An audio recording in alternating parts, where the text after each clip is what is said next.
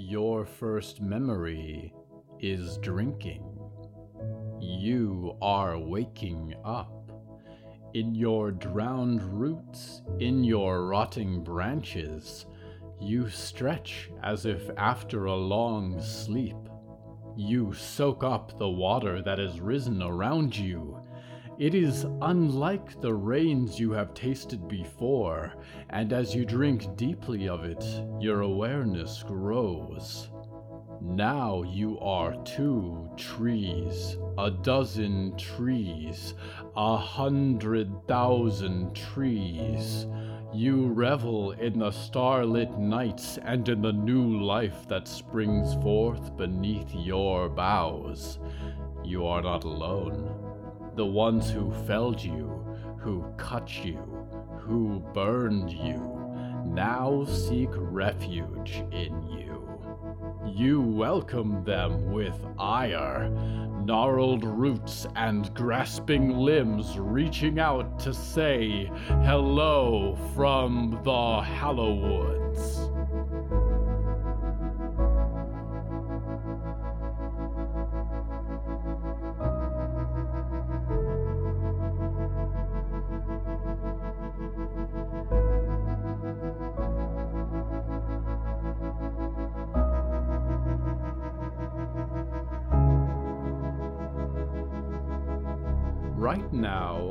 Sitting at the dining table in a small recreational vehicle. There's a dog curled up on the floor, or what was once a dog, or once many dogs. It can see me, but it does not growl. It knows that we are kindred spirits, and that the great trees towering outside these little windows hold much greater concerns. The theme of tonight's episode is forests.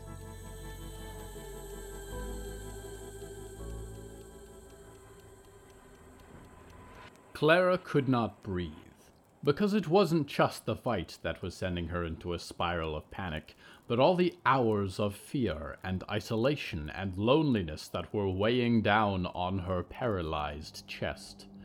Her father put his arm around her, but she threw it off. Her father sat back a little, watching her with worried eyes that glinted in the light of the fireplace. She curled up in a ball on the sofa, shuddering for air. Her father watched from the other side of it, always the mediator, always playing both sides. Clara hated crying in front of him. If he cried at all, it was never in her presence. She tried to get out words in between the uncontrollable shaking. She's being unreasonable. She's worse every day. Do you care about her at all? He only nodded, looking off at the dying fire. A portrait of some old white man and a dog glared back from above the mantel. You're angry, he said softly. That's good. That's healthy. I was angry once too. I marched in the streets, you know, with your mother. I like to think it made a difference. He glanced at her, and there was a vulnerability in his expression that Clara rarely saw.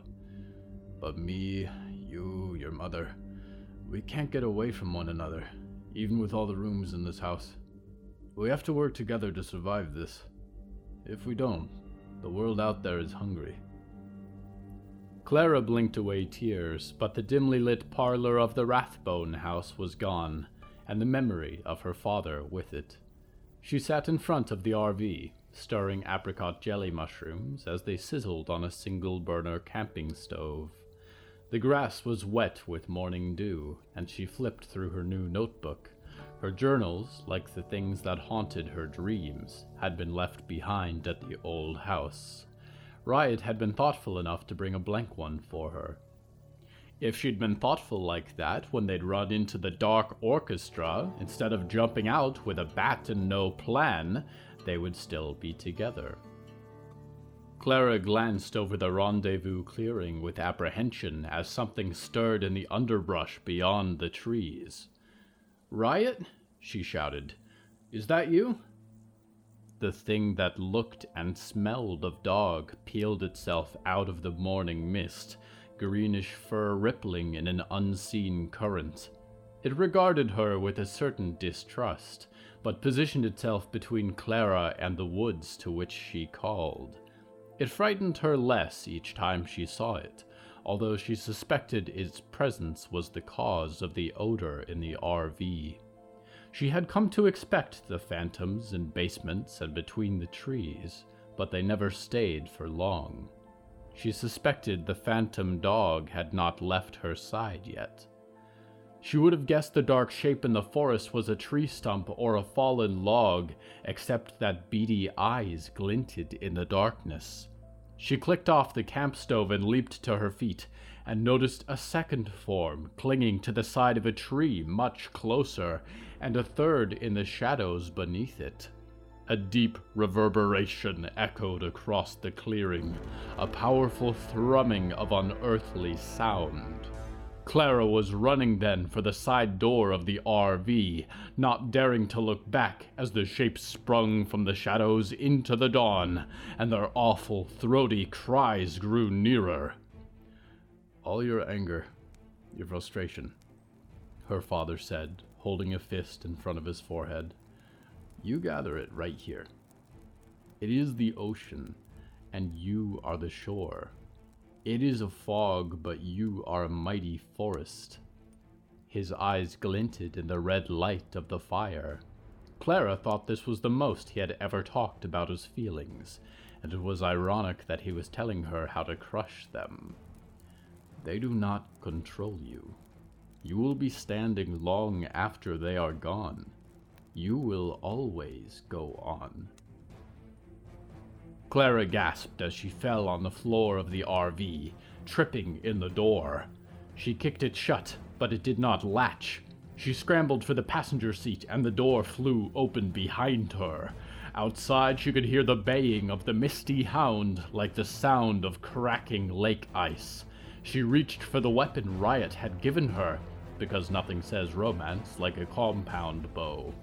It was awkwardly shaped and got stuck between the seats as she tried to whirl around. A huge head was pressing into the RV's central room behind her, flat and rough, with large glossy eyes that swiveled in her direction.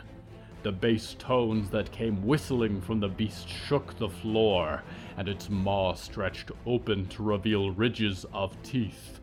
Clara glanced outside the passenger window, and although the dog crackled with phosphorus energy as it raced through the clearing, there were so many more of the dark shapes. She could feel the fear freezing in her chest, seizing up her lungs, choking her from inside.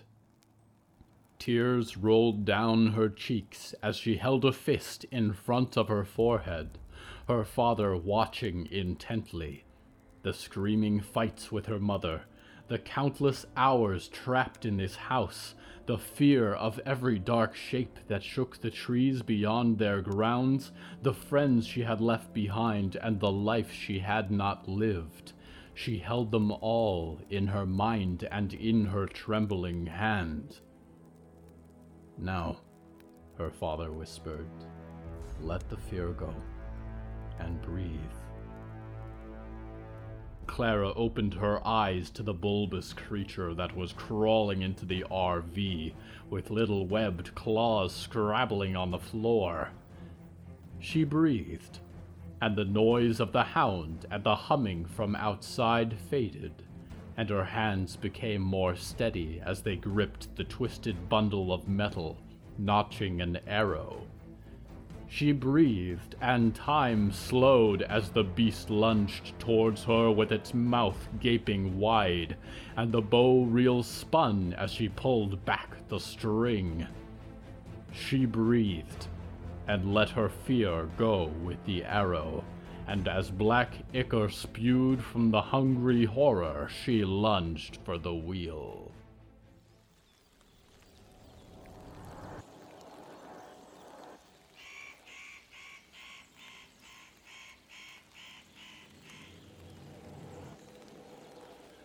A red sun rises over the great expanses of spruce and pine trees, over the black rippling pools crowned with lily flowers, over the jagged hills with their unknown caverns. Great toads worship the morning, and songbirds join them in melody. These are the Hallowoods, and they are perhaps nature's greatest treasure. Dreamers, if you are traveling, hiking, or camping in the Hallowoods, please treat this wondrous environment with great respect, and do not leave garbage, food, or the bodies of your companions behind. One of the wood's common species, the wandering night gaunts, cannot see you, for they have no eyes, but they can smell the smoke of a campfire they stalk silently, brushing the treetops, reaching out to pierce your tent with their great clawed fingers. They have begun keeping plastic items from campsites and even hang future meals from their long antlers with fishing wire. For the sake of our night gaunts and many other creatures that dwell here, please take only memories and leave only footprints as you make your one way trip into the Hallowoods. We go now to one whose journey is leaving many footprints.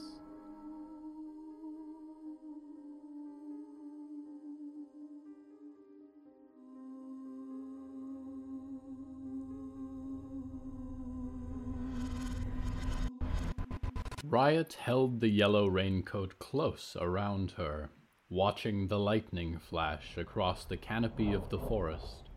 She imagined that she was with Clara, curled up in the loft bed of the RV during a gentler storm. They had laughed then, and wondered why the ghostly dog, barely visible underneath the dining table, was afraid of thunder. She would give anything to be back in that moment running her hands across Clara's dark skin and tasting her honey lips. What have you got there? A voice interrupted, and Riot turned to find Byrne climbing up into the watchtower. Riot realized that she had been turning the gleaming skeleton key in her hand. Just a souvenir, she said quietly, tucking it inside her jacket. Byrne ambled over to sit next to her, a great military vehicle of a woman. They sat in silence for a few moments. Licorice? Byrne offered from a small tin. They were black and smelled like blood, but Riot accepted. Thanks. Byrne nodded, watching the storm batter the woods. I'm not too good with social cues, but I think you've been avoiding me. Why is that? Riot frowned. I'm not. You're fine. Byrne shrugged and waved a hand to indicate the mass of sheet metal, plastic siding, and fresh lumber that made up the fort beneath them. Everyone here, just about, was running from something when they showed up. Froglin, Grifficaw, Nightgaunt, doesn't matter. We've run them all off. I can promise we'll do our best, but we've lost a lot of good people to the instrumentalist. Riot flinched at the name, though she did her best not to show it. The unearthly tones of that music haunted her dreams lately. Byrne was quiet for a moment, watching her expectantly before speaking again. It's gonna try tonight. Riot glanced at the old woman, how do you know that? Byrne stood up, shouldering the crossbow. It likes rain. It likes the dark. Has a real flair for the dramatic, whatever, whoever it is. But don't you worry. If it has two eyes, I'll put a bolt right between 'em. She patted Riot on the shoulder, then descended the ladder. Riot did not find this comforting. When she was sure Byrne had left, she examined the key in her pocket. She could barely remember what happened after she threw herself in the instrumentalist's path. Perhaps her swinging bat had landed, because for a brief moment the key swung loose as if on a necklace, and it shone in the dark beneath great round eyes. She glanced over the forest as she clutched it close, and she would have sworn that for a moment a bent shape stood in the trees below, eyes white in the lightning. The drums came first, deep and echoing throughout the forest, and you could almost lose their sound among the rain that beat down on the trees. The strings that grew louder, like the howls of great hunting dogs, were impossible to ignore. Warning sirens erupted from the other watchtowers, and Riot snatched up her bat. It was a fight, and fights were Riot's specialty. The surreal notes of a cello seemed to come from everywhere at once, and as the storm grew worse, the power and complexity of the music rose. Lightning flashed over the clearing around the scout post, and Riot swore that there were pale figures of light standing between the trees. She backed away from the edge of the platform, shaking, and the screeching violins pounded in her head. There were panicked shouts from below, and barking from the guard dogs. Riot realized that there was a figure rising into the air just beyond her platform, luminescent like a full moon. She was a woman, with a face frozen in a scream that bared her teeth and caused her eyes to bulge from her head. The rain pierced her as if her body was made of mist, and the frills of her old marching band uniform floated freely in the storm. The strokes of music in Riot's mind corresponded with her jerking, sudden movements, and with each note she flickered closer. Everything in Riot told her to run, that she had no idea what she was dealing with. Instead, she screamed and sprung forward with her spiked bat in hand, putting her weight into the swing. Riot watched as she drew close, far too close, to those unseeing eyes and broken teeth, and then she was falling off the ledge into the night air. She hit an iron roof below her hard, and cried out as she felt her arm twist unnaturally. The sloped metal was slick, and she reached out to stop herself, but her arm seized with burning pain, and the rain carried her off the edge. She slipped past the makeshift wall of the fort, crashing into the wet earth far below it, and the ringing in her head drowned out the mad orchestra and the splitting pain in her side alike. In the strange, disconnected silence, she could make out a shadow standing in the clearing with her. Anyone who has been stealing must steal no longer, but must work Lightning crackled across the sky, illuminating round discs for eyes and a form like a crooked man. You have stolen something from me, young lady, and there is much work to be done. The man was crossing the clearing of felled stumps then, and in his hands holding strange objects a small violin and a bow, Riot realized as he drew closer, but she could not pull herself to her feet, and the blood pounding behind her eyes was as red as the man's long scarlet coat. Hello, dreamers. I'm Lady Ethel Mallory with an important safety announcement from Botco. If you're like me, then peace of mind is worth more than anything. We want to reassure dreamers everywhere that your dreaming box is absolutely secure from the terrors of the outside world, and no interruptions can take place. Our localized power system means the lights stay on in your dreams forever, and our fail safe security measures will remove any unwanted visitors in a quarter mile radius with the utmost prejudice. Rest assured, we at Botco take your security very seriously. For safety reasons, leaving the Dreaming Box has been strictly forbidden, so as to guarantee your peace of mind. Attempts to leave the Dreaming Box will be met with. Dreamers, I apologize for this disturbance in my program. I will look into resolving this myself. We return now to Riot Maidstone. Get away from her, sir! Burns shouted from somewhere in the haze that enveloped Riot. Her arm hurt too badly to wipe the rain from her eyes, but the dark figure of the instrumentalist stood above her, and distorted shapes hung in the air around him. He raised his hands, and the forms shifted, and Riot realized they were instruments. The deluge of string and trumpet and horn felt like it would split her skull open. I said, Get away from her right now, sir! Burns shouted, and there was a hiss as her crossbow released. Riot twisted on her bad side to look up, and the glowing woman with the screaming face was there suddenly, standing inches off the ground, the razor bolt caught in her outstretched palm.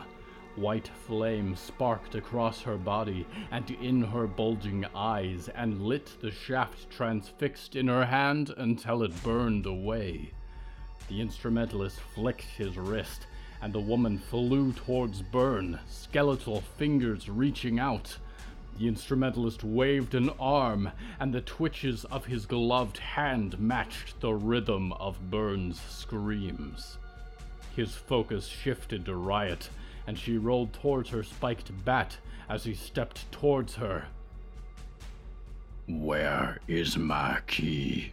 He whispered, and the sound burned in Riot's mind like hot coals. You are a wicked child.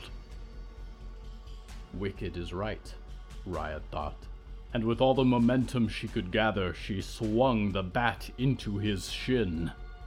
The crescendo of music in her mind shuddered, as if the violin strings had snapped, and Riot ignored the pain long enough to roll to her feet and swing a second time for his face.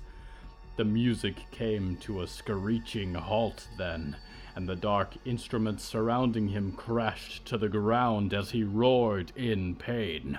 One of his gleaming eyes shattered, the one on the left. The mess of nails at the end of her bat came away wet. Riot collapsed again, and as a starless void swum in her vision, she thought she could see a parade of white specters marching him off into the trees. Twice. Riot grinned, and spat out blood, and fell asleep. She dreamed she was with Clara, nestled together in the RV they called home, and the rain was pattering softly on the roof of the camper, serenading them as they fell into darkness.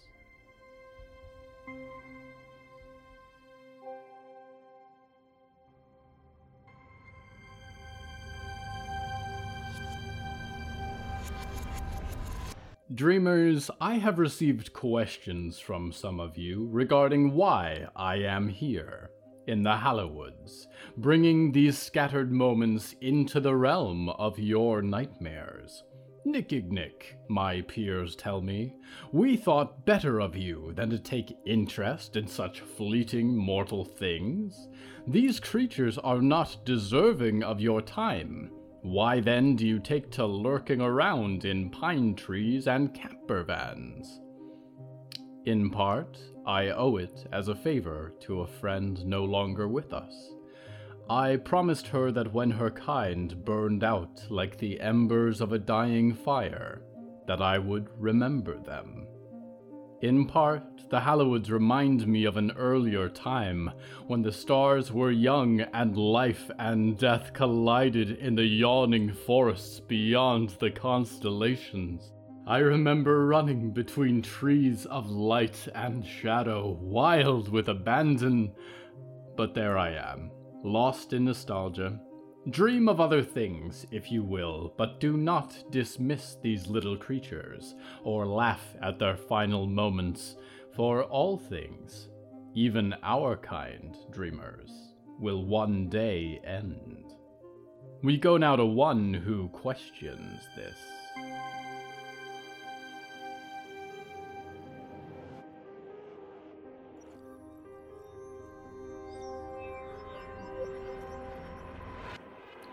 The problem with life is that the rules are never made clear, Hector thought as he followed behind his dogs. Nobody gets their questions answered. Why are we here? How do you best tell a mother that her son is gone for good? And what does it mean when a dog comes back from the dead? Everyone just ambles along ignoring these things, hoping it will work out for the best. Heidi and Jackie looked back at him curiously. The dogs were no longer twin German shepherds. As Heidi smiled at him with a jaw cracked open and pale, lidless eyes, Hector shuddered. You just had to accept these things or go mad. The dogs were brooding on the shore up ahead, and Hector approached warily. What have you got there, girls? Hector glanced over the bank. Dried blood crusted a tumult of muddy footprints, boots overlaid with the huge paws of the fisher. They had passed this site just a few hours before, although it seemed much longer ago. More than likely, Jonah had been mauled here and carried back to the den for breakfast. Uh, we've been over this one already, Hector called, starting across the scene. Come on now. The dogs stood, waiting, and Hector stopped his march to kneel next to them. What's the matter with you two, eh? Besides the obvious. He brushed Heidi's ears and furrowed his brow as he glanced over the bank. A pair of the same boot prints, but fresher and more distinct, appeared side by side in the middle of the bank as if dropped there standing still. These are new, Hector muttered to himself. The tracks shuffled a little, then walked straight across the jumble of violent impressions, making for the brush beyond the shore, where Heidi was waiting with her disfigured grin, panting. That ain't right. I kinda missed these. These were not here two hours ago. Hector followed the prints carefully, but they were set in the story they told, and the tracks led off into the scattered shrubs and eventually the forest beyond. He shouldered his bags and gave a low whistle. Well, girls, I guess we've got a new lead. Hector left the shore and the blood streaked mire, tramping into the underbrush and the trees beyond. The problem with life is that the rules are never made clear, Hector thought as his dogs picked out the trail ahead. What does it mean to be alive? How does a man show up to the scene of his own murder? And if he does, do you even want to find him? Hector ambled along into the darkened pines and hoped it would work out for the best.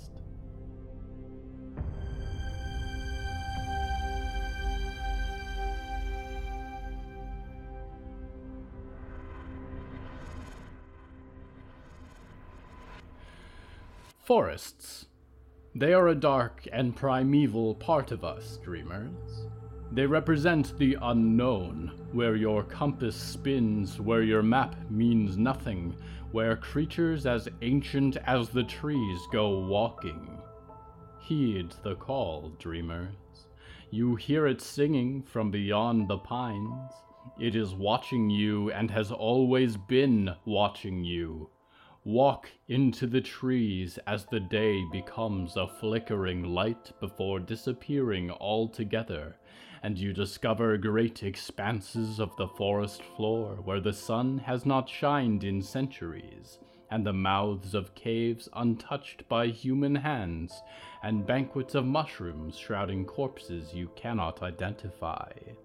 Confront the forest in you. You came from here once, long ago, and at the end of your time, you will come back to it. When you do, dreamer, I will be waiting, quietly, for your return to the Hallowoods.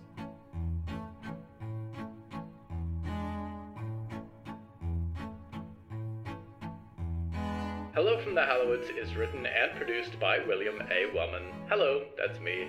If you enjoyed this show, please don't forget to follow it and share it with a friend. The bonus story that goes with this episode is called Play Dead, and it's available on the show's Patreon at patreon.com slash Hallowoods. Because we operate without ads or sponsors, our supporters are all that keeps the show going. Plus, supporters get weekly bonus stories, behind the scenes content, exclusive merch, and even more. Merchandise and episode transcripts are available at hellofromthehallowoods.com. You can even find us on social media at, at the Hallowoods. Music is used under license from artlist.com. Our opening theme is Forest Overture by Haskell Ross, and the closing theme is Farewell by Myoba Sitzman and Matan Efrat. Until next time, dreamers, be wary of walking into the forest at night. This time of year, the slashers are waking from hibernation and sharpening their machetes and chainsaws for the yearly hunting season. Nature is beautiful that way.